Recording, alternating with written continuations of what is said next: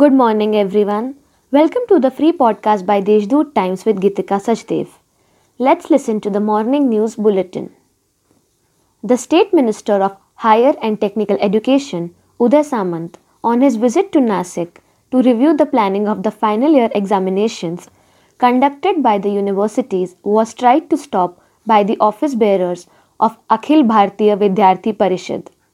The office bearers and activists who came to meet Samant were arrested. Outraged, ABVP office bearers and students protested against the action, demanding Minister Samant's resignation if he couldn't take the decision in the interest of students. The Union Ministry of Commerce allowed export of onion containers stuck at the Mumbai port and on the Bangladesh border. Those were to be exported on September 13. However, the onion transported from Nasik district reached Mumbai port and Bangladesh border on September 14. As a result, 27,000 tons of onion from Nasik is lying in trucks and containers due to delay in getting export permission, even though the ministry has given partial relaxation in exports. Onion exporters worry that the onions might get spoiled, rotten due to rainy weather.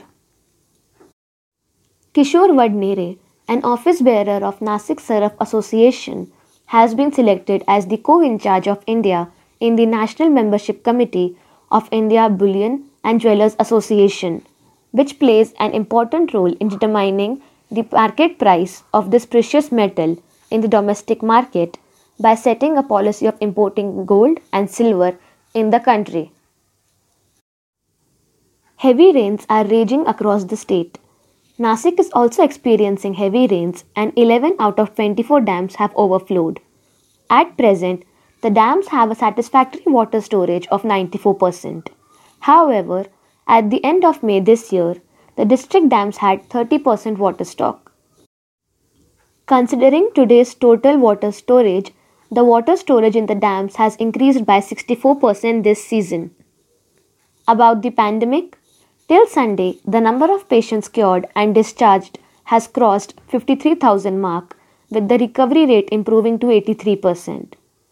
While with the addition of 1495 new cases, the total COVID count in the district has crossed 64,000 mark. That's all for today's main news. For more, subscribe to deshdoot.com. Stay home, stay safe, have a nice day.